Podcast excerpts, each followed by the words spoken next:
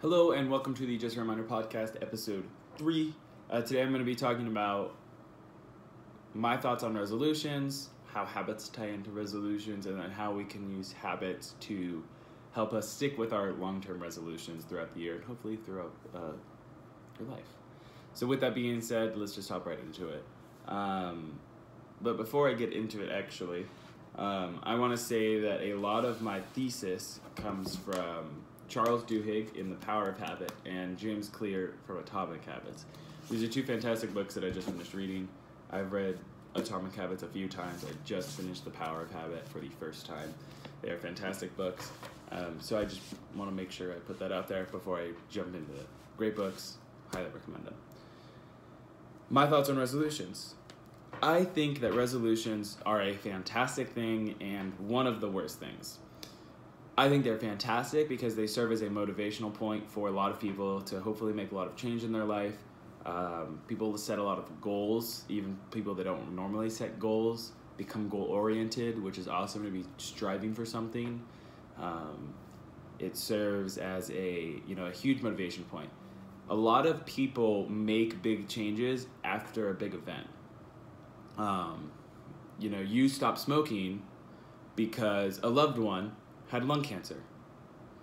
You start eating better and go to the gym because the doctor told you you're obese and you had a, a heart scare or whatever. People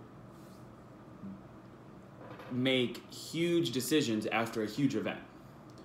And I love that New Year's can serve as a as one of those events for people without the tragedy of someone getting lung cancer and the doctor telling you you're morbidly obese and you need to cut down or else you're going to continue to have heart problems. Um, I think it's awesome that New Year's serves as that purpose for a lot of people um, because it it puts people in that mindset. It puts people in that mindset, which I think is awesome. The reason I hate New Year's resolutions is because people think that motivation is enough to set a long term goal. Uh, people assume I'm so motivated. It's New Year's. It's going to be a great year. 2020 is my year, which they say every single year. And by the time they get to February, they say 2020 sucked. I can't wait for 2021. Um, 2020 is going to be my year. I'm so pumped. It's going to be great. And then uh, they don't put in any systems in place to help them stick with their habits. They uh, abandon them. About 85% of people abandon their habits by February, by the middle of February, which is why I one of the reasons why I stalled on um, doing this episode is because I wanted to wait until people until people were stopped doing them, and then hopefully someone listens to this and stop doing it, and is now listening to it, and hopefully reconsiders picking going back to the gym, um, buying healthier stuff, quitting smoking. Uh, I hope this serves as a reminder for a lot of people. It's one of the reasons why I backed it up a little bit um, up into February, which is kind of weird to be doing a episode on um, episode on New Year's resolutions in February. Um, but there's there's logic behind it. I promise. So. I just wish people would set better systems in place. I, I wish people would stick with their resolutions better. I wish people would, you know, just do. I wish people would just put themselves in a better spot to succeed um, with New Year's resolutions. I think it's awesome that people do it, but you know, I just wish that I, I wish that they could stick with it ha- now now I want to kind of jump into um, now that I have that brief intro, what habits have to do with New Year's resolutions. So Charles Duhigg says it in one of his books, or in his book, either Charles Duhigg or James Clear. I'm not exactly sure which one I read it in. I believe it's Char- the Power of Habit by Charles Duhigg. Says that about 40% of our habit, our decisions are actually habitual. They're just habits that you have done over and over and over again. You don't even think about them. Even if you think you think about them, they're actually happens. Um, like uh, backing out of your driveway. That's an example that I think they both give. Um, backing out of your driveway. Imagine the first time you backed out of your driveway versus now. Two totally different experiences. The first time you had to think, you had to check, you were super, super slow. Now you feel like you know the driveway like the back of your hand, and you can just zoom out of there, zoom out, and you're you're at work um, going to work, the route you pick to work is habitual. You're not thinking about it anymore. The first few times, maybe you thought about it. what's the best route? Or maybe you Googled it. I guarantee you don't Google use Google Maps for your route to work anymore. Um, uh, what you choose to go to lunch, where you choose to go to lunch.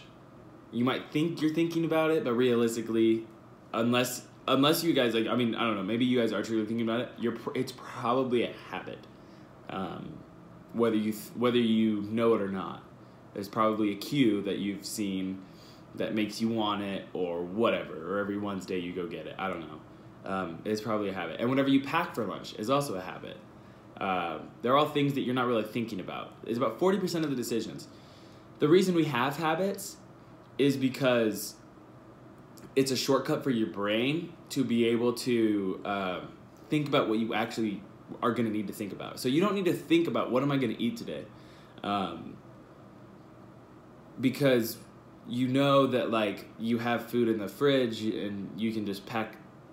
You don't like you know you don't have to like critically think about it. Like, oh, well, what am I going to eat today? You don't like go in the fridge and like think, well, well, maybe if I if if I grab two slices of bread and then there's this white stuff and then there's this yellow stuff. Maybe if I put it on the bread, that'll be pretty good. And then what if I put like what is that? Is that chicken bread? Ham? Maybe maybe if I put some ham on it, that'll be good.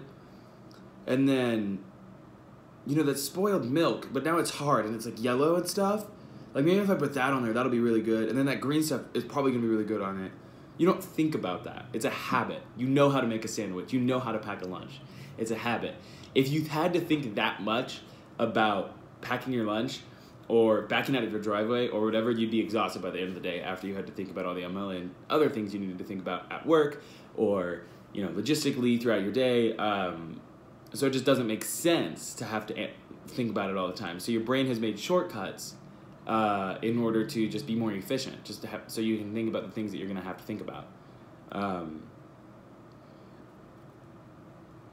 and now, so now that you know kind of why we have habits, what purpose they serve, um, now you another big part of it is knowing um, the habit loop. So in in the Power of Habit, Charles Duhigg says that there's three steps with like a baby step in the fourth. He doesn't give it an official step, but he does acknowledge that it's there. And then in Atomic Habits, he um, just says there's four steps. Oops. He just says there's four steps.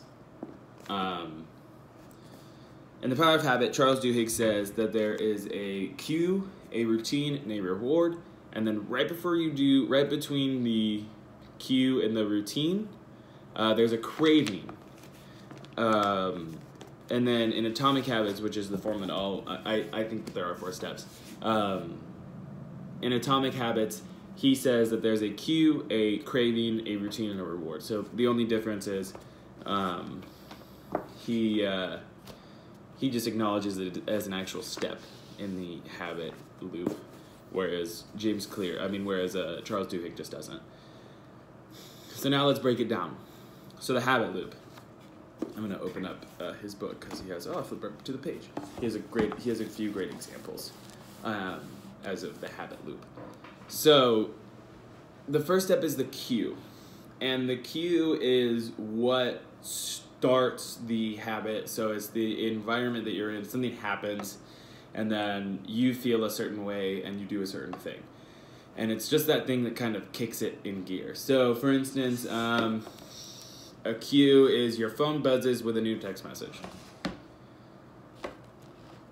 The second step is, uh, you know, you want you want to learn the contents of said message. So then you grab your phone, and now you feel good that you've uh, you know read the message. You you're you're satisfied as your uh, your craving is satisfied. So the cue is very simply the um, just the thing that kind of kicks it in gear. You know, you wake up, or you walk past a box of donuts at work, or whatever uh, you know, whatever it may be. It's just kind of what kicks it in gear. The second step is the craving, and the second step is the feeling that you have that you want to change. You want to change um, something so you know when the phone the, when the phone buzzes, you haven't read the text yet, and you really, really want to. You want to be able to change that. You wanna you wanna have the text read already. Um, you're answering emails and you feel stressed and you want to feel in control. Your craving is to feel in control. You want to be de-stressed. Um, you walk past a box of donuts. You want a donut. You crave something sweet. You crave the fluffiness of the donut. Um, you walk into a dark room. You immediately crave to see. Uh, I know that's kind of a little bit of a, like a weird one, but like you crave to see. So then the third thing is the response. The third thing is the response. And the response is what people think of when they think of a habit. The habit is like it's the routine that you've been doing. Um, uh, James Clear calls it a response to the craving, and then Charles Duhigg just calls it a routine. Um, I don't really, I mean, I don't really have a preference, but they slightly change it. Um, the response is just what you do. Uh, it's what people think of whenever they just think of it. When they think of a habit, they don't really think of the cue and the craving and the reward. They just think of the routine. What am I doing? Um, so, like, your phone buzzes, you want to read the text, so obviously the routine, grab the phone.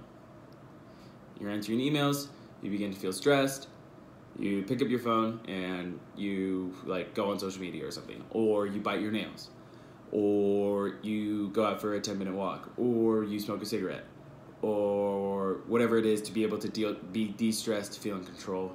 Um, to be able to satisfy that craving of like this is not fun i want to do something that i enjoy and then um, the fourth step is the reward, and the reward is the satisfaction of the craving. The reward is simply just like ah, the ah moment. I feel better. You, you know, you've calmed yourself. You're not stressed anymore. You're happy. Um, you are. You've just satisfied that craving. You know. So like one. You know, one is like maybe you. You're driving home. You see McDonald's. You smell the McDonald's. You crave McDonald's you drive into the parking lot. You're now not craving McDonald's because you've had McDonald's. You've satisfied that craving. So now that we have broken down how habits work, and that was a very brief introduction. I mean, there's literally a you know there's two full books on this stuff. It was very very brief. Um, now that I've broken it down, uh, now I kind of want to get into how we can use that to our advantage to be able to stick with our New Year's resolutions that we set this year. The first step is you have to, have to, have to be super self aware. And what I mean by that is you have to know what you're good at, know what you're bad at, and know what you want to be, most importantly, as a person overall. I know that kind of sounds wishy washy, but um, you have to start with who do I want to be as a person this year for the rest of my life? Uh, do I want to be a healthy person? Do I want to be someone that never misses workouts? Do I want to be someone that is honest, that is loving, that is caring? Do I want to be someone that reads? Do I want to be, uh, do I want to be a not smoker? you have to ask yourself who do I want to be as a person? And then once you've really identified that, then then you can go in and uh, set your habits in place to be that type of person every day, and then you can set your goals or your resolutions. Um, so you have to start with your identity. Like I identify as a reader. I read every day. I'm not someone that like I'm not a reader that happens to read every now and then. No, I'm a reader. I read. I read every day. I'm not a smoker. I'm not addicted to cigarettes. I don't smoke. I've never done that. So I don't identify as a smoker. I wouldn't say I'm necessarily a healthy person. I don't go to the gym every day. I wouldn't well, I'd say I'm healthy, but I wouldn't say I'm like a fit person. Slight difference. I'd say I'm healthy, but I wouldn't say I'm fit. I don't go to the gym every day. Um, and I'm okay with that. Like, I don't really necessarily need to go to the gym every day. I feel like I'm fine. Um, so you need to start with who do I want to be as a person, and then branch out from there. James Clear has a uh, perfect example, and he draws the inner circle. There's like three concentric circles, so each time they get bigger and bigger and bigger. And the middle circle is your identity. Then the second circle is your habit, and then the third, the third circle is uh, your resolution slash goals. Uh, so you have to start with the center and then move out. What happens is, whenever you're able to shift that identity, um, you're able to fight for it longer because you're like, no, I'm a reader. Like I need to do this. I need to stick with my identity that I'm trying to be. When you're goal oriented, every time every time that you look uh, every time that you know you look in the mirror or you know you go to bed at night and you haven't met that goal necessarily, you get down on yourself. Um, you you you lose motivation. Whenever you shift your identity, it's not about a goal. It's just about the process. And therefore, every day you've satisfied your goal. Like every day that I read, I satisfy my goal of being a reader. There's no goal for me. I mean, I do have a goal to read a certain amount of books by the end of the year. But every day that I read, which is pretty much every day, I have satisfied my goal to be a reader. I don't get down on myself for not meeting my goals because I know at, at the end of the day, I'm a reader. Um, so it, it, that little shift in mindset will go a really, really, really long way. Uh, the next the next tip that is huge is being able to start small uh, and then go big and be able be able to see the long term goals. So you can't go from Joe Schmo never hitting the gym to the Hulk in one night. So why would you go into the gym trying to hit the weights like someone that's been in the gym for 30 years? That makes no sense. However, a lot of people do it. Or people set these huge goals. I'm gonna read three books in a, I'm gonna read a book a week, and they don't read. That makes no sense whatsoever. So you have to be able to start small, and you have to be able to see the long term goals, and you just have to get. Um, James Clear says one percent better every day.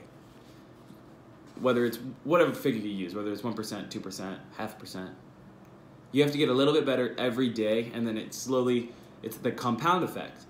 If you get a little bit better every day, uh, you don't, you know, it's it's crazy where where you'll get if you just get a little better every day. Every day, every now and then you're gonna have a stumble. I don't read literally every day. Every now and then I, you know, am rushed into work.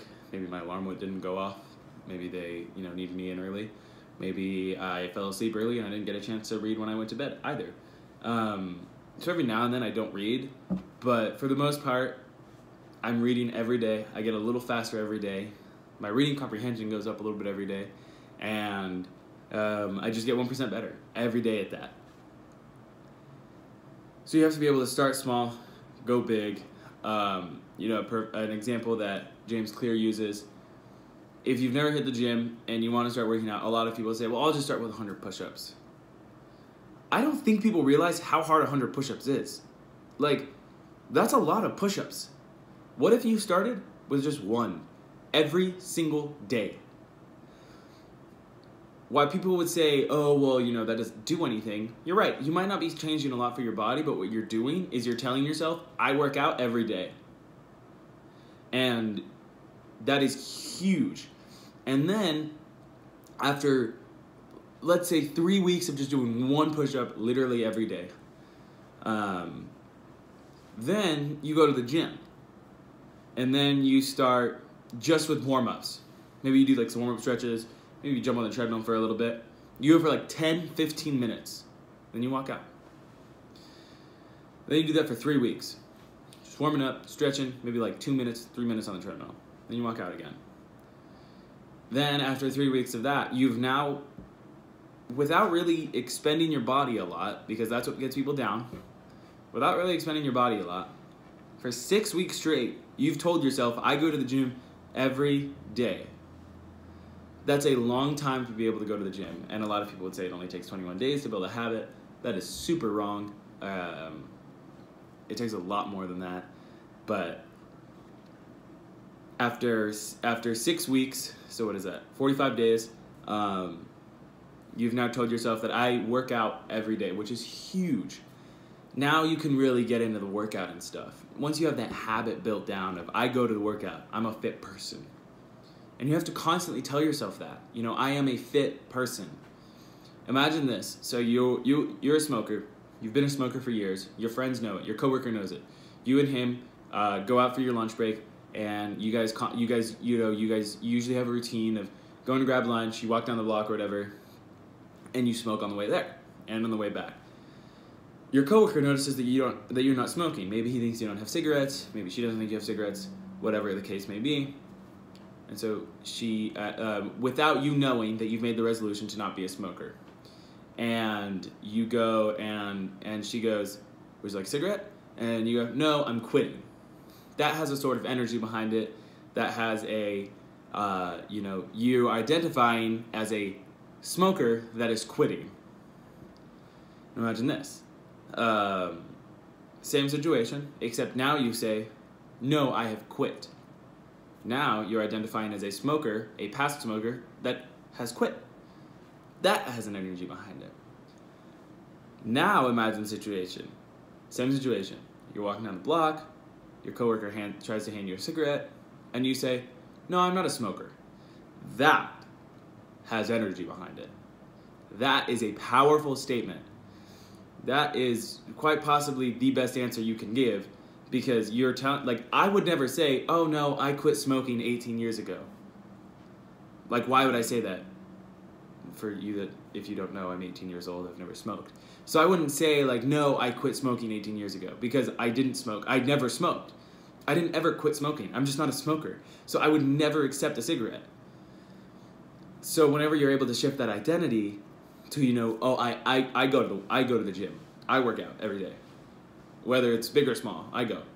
Um, it, whether you you know if you're sm- quitting smoking, I'm not a smoker. I, d- I don't smoke. I'm not quitting. I'm just not a smoker. Not saying I never was, but I'm not a smoker anymore. It's just it's not what I do.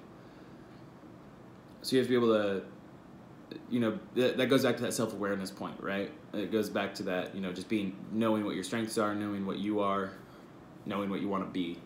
Um, getting back to going, getting back to starting small. It's all about you know building up, and um, so yeah.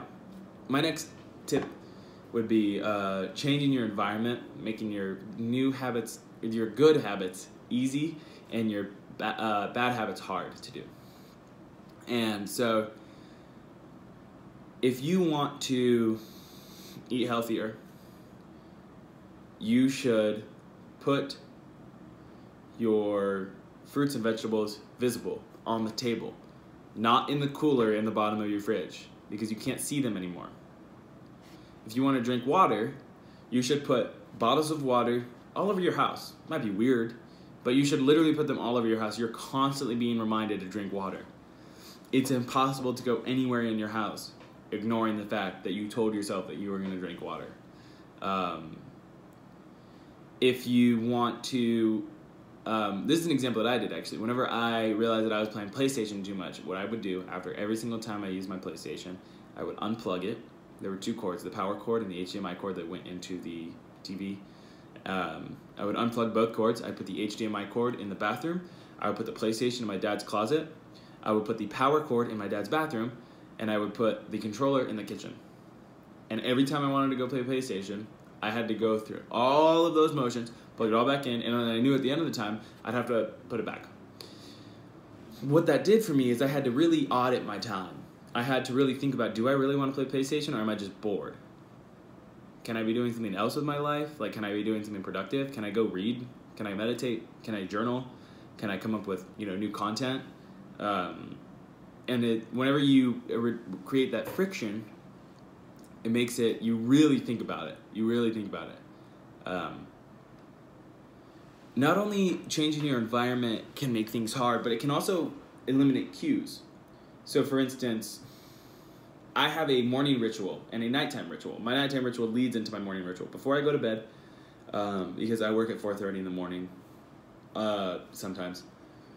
Before I go to bed, whether I'm at my dad's or my mom's, I put my all my clothes out on the couch, and I put my boots right underneath, and I put the socks right on top.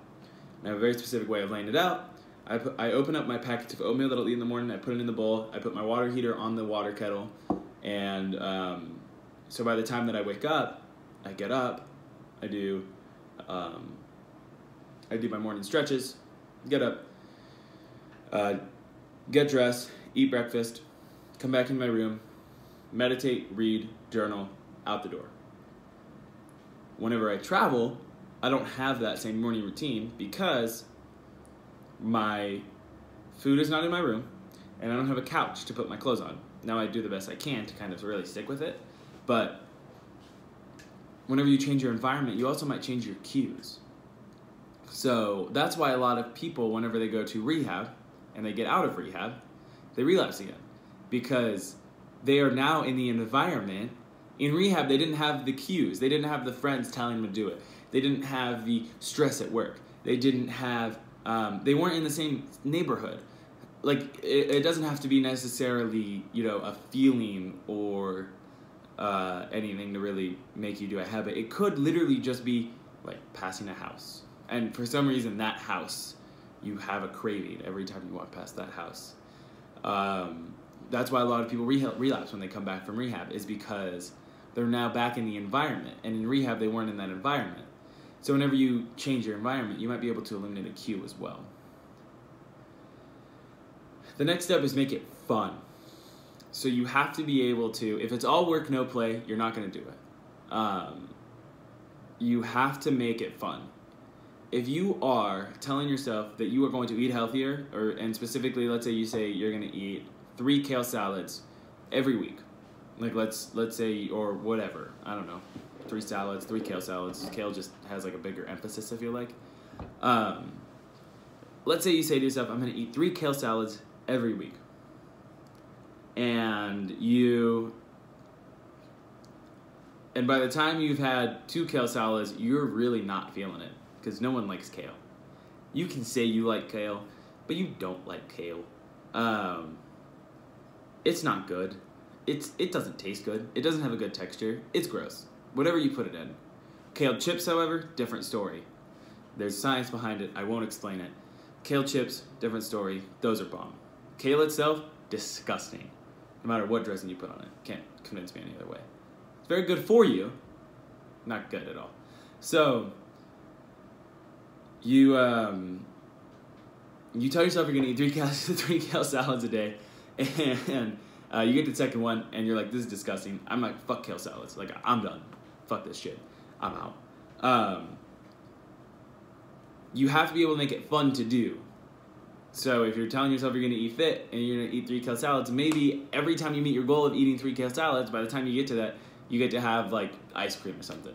Only if you eat three kale salads. Now you've tied a reward with the routine. So now your cue to eat the ice cream is you finish your third kale salad not only have you created a habit for eating the kale salad, you've now created a habit for eating the ice cream. Eating the kale salad doesn't really have a big reward behind it. Like you might feel better. Some people, I mean, some people really get off about like feeling better. Like I'm not one of those type of people that like I go exercise because I feel accomplished after it. I hate working out. I do not like going to the gym. Love playing team sports. I hate working out by myself. It is not fun. I don't understand how people can get a reward behind it. Some people genuinely are just like, I just go to the gym because it makes me feel good. I'm not one of those people. Some people eat healthy because they're like, it makes me feel good on the inside. I know I'm putting good stuff in my body. It makes me feel good. I'm not one of those people. If you're one of those people that doesn't feel good after eating three kale salads, you have to be able to find a way to be able to make yourself eat three kale salads. Um, because if it's all work, no play, you're going to give up. You have to be able to um, make it fun, make it easy. My one of my last things make it obvious and make it measurable. People have heard, heard of smart goals specific measurable attainable. Can't remember the r. Time bound. Realistic? I don't know essentially if you have a resolution of um, uh, I'm gonna eat better. Okay, let's say you, or this is the better example. You didn't hit the gym all 2019, and you say I'm gonna work out more. Technically, if you hit the gym once in 2020, you have technically met your resolution. And I'm sure that's not what you meant when you made your resolution. But after the fact, it's much easier to be able to say, yeah, I did better than last year. Because now you've lost that motivation, you don't really care anymore, but you're like, eh, I, I guess I did it, right? Like, I guess that's what I meant. When you make it measurable, you make it obvious, it's much easier. My morning routine, I have it written down. Very specific. I wrote it I wrote it all out. It's all written out here. For those of you listening and you can't see it, it literally it says exactly what I will do when I will do it. And it has it all listed out in a list format and then it has it written out in a paragraph format. And it just says, you know, when I turn off my alarm, I will immediately get out of bed. Once I'm out of bed, I will immediately do 25 push ups next to my bed and stretch. Once I do my stretches and my 25 push ups, I will make my bed. Once I make my bed, I will eat breakfast. Once I eat breakfast at the table, I will go into the bathroom and get dressed. Or, sorry, go. That was before I started laying my clothes out on the couch. I'll go into the bathroom and get dressed.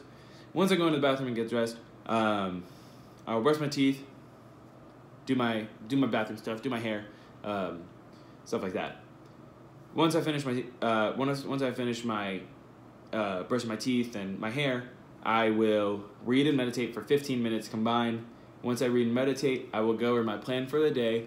Once I go over for my plan for the day, I will leave and start my day. Um, it is a very clear, very easy to follow um, format, which makes which holds me really accountable. It there's no room for me to say, well, I guess I did my morning routine because I did or I didn't. It's very specific. When you get into the nitty gritty, you need to be able to say like, oh well, you know, I didn't do it or I did. Very specific stuff. Makes it a lot easier in the long run. Once you've done this, you need to get an accountability buddy. That's what I call it. I think I heard that one time and I love it. An accountability buddy. It's really fun to say. And it's essentially just a friend that you that will hold you accountable. So, and it needs to be someone that you know will hold you accountable. Whether it's your mom, your dad, your brother, your sister, your cousin, your best friend, um, someone that you know is going to hold you accountable at the end of the day and say, "Hey, dude, like, what the fuck? You said you're not going to smoke a cigarette," and they're going to take that cigarette out of your mouth, and you're to be pissed at them, and they're not to give a shit, and they're to try to pull out other cigarettes, and they're to pour water on your pack of cigarettes to ruin them all. You need to have someone that's literally willing to do that for you. You need to have someone that says, "Hey, bro, like you didn't, you didn't, you didn't hit the gym, really? What the fuck is up with that?" You need to have someone that you know. You can't have someone soft. You have to have someone that will hold you super accountable. Uh, I forget who said this. I was watching this guy. He's a um, polyglot, which, if you don't know, he's a guy that speaks multiple languages.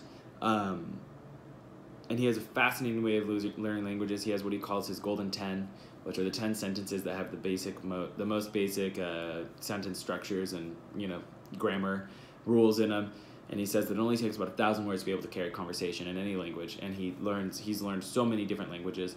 Um, and he talks about being able to you know you know instill habits and how to do that. And one of his things, I believe this was him. He um, he said that one of the best ways to do it is he pick you pick an anti charity or a charity. And essentially what you're doing is you are picking something that you either really agree with or you don't agree with. And you set a certain amount of money, a large amount of money that you would not want to lose. It can't be a little bit amount of money, it can't be 10 bucks, can't be 20 bucks. It has to be a large amount of money if it's an anti charity um, that you would hate to give to a um, you set a large amount of money that you would to a charity that you would hate to give to and you give that money to your accountability buddy and you say if i haven't met my goal you have to have to have to have to donate all of this money to that charity um, the two biggest i've seen are um, yeah, well the biggest one i've seen is just politics i mean that's really like the biggest one um, if there's a politician that you really disagree with their policies, set aside five hundred dollars and give it to their you know campaign fund if you haven't met your goals. That's the biggest one I've seen. It's a huge motivating factor. Um, for me, it was uh, for me like a good one is like my brother. I just say here you go. Uh, I set aside like three hundred bucks, and then if I met my goal, I say here go Dylan, three hundred bucks. Here you go. Have fun with it. Because uh, I know he's not going to give it back. He's my younger brother. He's not going to give it back. He doesn't have a job, so he's just going to be like, "Cool, sounds good. Thanks for the three hundred bucks." He didn't do have to do anything for it. Um, so get someone that'll hold you accountable. Put a system in place that'll drive you forward, whether it's a charity that you really support and you put aside a certain amount of money, or an anti-charity. That's what I found that works actually best for a lot of people is an anti-charity. So if you're you know a Democrat, then you'll probably put money towards a Republican. Uh, you know, uh, maybe Donald Trump, maybe uh, you know any Republican politician that you hate. Um, if you're a Republican, same goes for a liberal. Uh, Democratic, maybe you hate uh, Warren or Sanders or whatever the case may be, um, and you just put it towards them. Do I think it's a good way? Do I do think it's uh, good? To, do I think it's good to hate politicians? Absolutely not. I'll go into that. Civil discourse is a thing that we have gotten away from. No one knows what civil discourse anymore is anymore. I'll get into that in a hopefully different episode. Um, but besides the point, getting back to your accountability buddy and the anti-charity, um, pick someone that's gonna just hold you accountable and keep you to your goals. And the last thing is keep your goals visible. This is a huge, huge, huge thing. If you write, this is my journal. It's a really cool journal. I love it. Um, it's really extra. Um, it has a cool lion on the front. It's like uh, made out of like I don't know leather or something. Super dope. Um, and I write my goals in my journal. So every time I open my journal, I have to see my goals. If I wrote my goals on a piece of paper and I shoved it in a drawer or somewhere, like what good is that gonna do me? Um, Arnold Schwarzenegger used to keep his goals in his pocket at all times. Um, uh, a lot of people will put goals on their bed on their bedroom door, on their front door, uh, in their bathroom mirror, stuff like that. Keeping your goals super visible is super super key because if you forget about your goals, they're as good as not. Um, so it's really important to keep your goals visible and make to make sure you're sticking with them for sure. Um, if it's something that's tied to like eating better, put it in the kitchen. If it's something tied to, you know, no cell phones in the bedroom, put it on your bedroom door. So just doing things like that for sure. So, you know, uh, long story short, shift your identity. Know what you're good and what you're not good at. Know what you want to be. Um, start super small, get bigger. You know, get one percent better every day. Change your environment. Make your make your good habits easy. Make your habit your bad habits hard. Um, make it fun to do. Make it fun. Put in good habits every now and then, or put in you know a little cheat day every now and then, or whatever. Um, make it measurable. Make it obvious.